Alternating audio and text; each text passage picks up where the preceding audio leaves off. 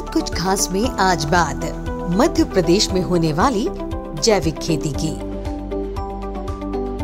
देश के अन्य प्रदेश आज जब जैविक खेती की दिशा में कार्य शुरू कर रहे हैं तो मध्य प्रदेश की तारीफ करनी होगी, जहां मुख्यमंत्री श्री शिवराज सिंह चौहान ने वर्ष दो हज़ार ग्यारह में ही जैविक कृषि नीति तैयार कर उस पर अमल शुरू कर दिया था। इसी का परिणाम है कि मध्य प्रदेश को न केवल जैविक कृषि लागू करने वाला देश के पहले प्रदेश बल्कि देश में सर्वाधिक प्रमाणिक जैविक कृषि क्षेत्र वाले प्रदेश होने का गौरव भी हासिल है।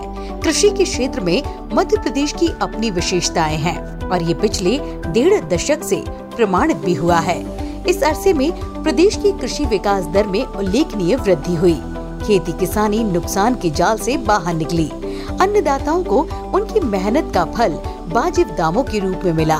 प्राकृतिक आपदाओं और मानसून की बेरुखी से होने वाले नुकसान के समय में सरकार के किसानों के साथ खड़े होने से प्रदेश का कृषि परिदृश्य लगातार बेहतर हुआ। ऑर्गेनिक वर्ल्ड रिपोर्ट दो हज़ार इक्कीस के आधार पर वर्ष दो हज़ार उन्नीस में विश्व का बहत्तर दशमलव तीन मिलियन हेक्टेयर क्षेत्र जैविक खेती हेतु उपयोग में लिया गया है। इसमें एशिया का पाँच दशमलव एक मिलियन हेक्टेयर क्षेत्र भी शामिल है। भारत में भी पिछले कुछ वर्षों में जैविक खेती में वृद्धि हुई है, जिसमें मध्य प्रदेश जैसे राज्यों का विशेष योगदान है। इसका मुख्य कारण अधिक रासायनिक खादों एवं कीटनाशकों से होने वाला दुष्प्रभाव है, जिसने सरकार को इस दिशा में विचार करने के लिए प्रेरित किया। जैविक खेती के अंतर्गत मुख्यतः खाद्यान्न फसलें, दलहन, तिलहन, सब्जियां तथा बागान वाली फसलों का उत्पादन किया जा रहा है। इन सब फसलों में जैविक खेती का बढ़ता प्रचलन मुख्यतः उपभोक्ता की मांग पर आधारित है। उपभोक्ता की मांग मुख्यतः खाद्य उत्पाद की गुणवत्ता पर निर्भर करती है। पारंपरिक खेती में बढ़ते रसायनों का उपयोग तथा उनके कुप्रभाव दूरगामी स्तर पर उपभोक्ता में अविश्वास का कारण बन रहे हैं। जैविक खेती से उत्पन्न खाद्य पदार्थों की विदेशों में बढ़ती मांग भी इसके महत्व को प्रदर्शित करती है। मुख्यतः Australia, Japan, Canada, New Zealand, Switzerland, Israel, संयुक्त अरब अमीरात तथा वियतनाम जैसे देशों में निर्यात की संभावनाएं बनी हैं। मुख्यमंत्री ने कृषि निर्यात पर विशेष ध्यान देने के लिए कहा है। इस दृष्टि से मध्य प्रदेश के लिए भी भविष्य में जैविक उत्पाद के निर्यात की नई संभावनाएं बनेगी।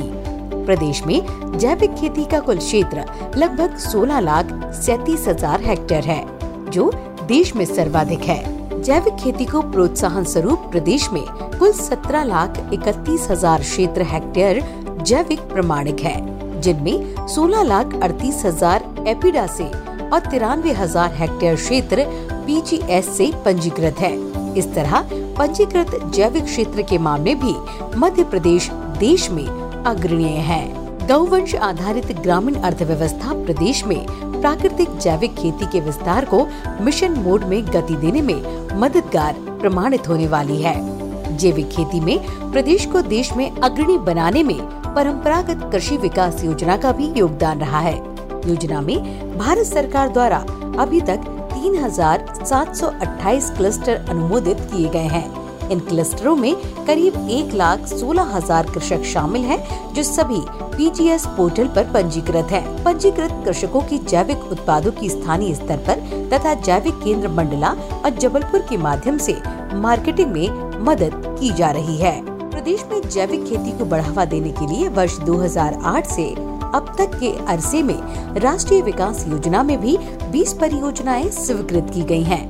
प्रमुख रूप से नाडेप एवं बर्मी कंपोस्ट पिट निर्माण, जैव उर्वरक एवं पोषक तत्व वितरण, जैविक खेती जागरूकता अभियान, नर्मदा नदी के किनारों के सभी जिलों के सभी विकास खंडों में जैविक खेती कार्यक्रम, जैविक प्रक्षेत्रों की स्थापना, हरी खाद के लिए सहायता, जैव उर्वरकों की निर्माण इकाइयों की स्थापना, नर्मदा किनारे के गांवों में बायोगैस प्लांट का निर्माण और जैव उर्वरकों के परीक्षण के लिए मुख्यमंत्री श्री शिवराज सिंह चौहान के निर्देश पर प्राकृतिक और जैविक कृषि की विस्तृत कार्य योजना तैयार की जा रही है। नर्मदा के किनारे के सिंचित परंतु अधिक रसायन के उपयोग वाले कृषि क्षेत्रों को चिन्हित कर प्रारंभिक तौर पर किसानों के कुल रकबे में से कुल क्षेत्र में जैविक कृषि को प्रोत्साहन देने पर काम किया जाएगा।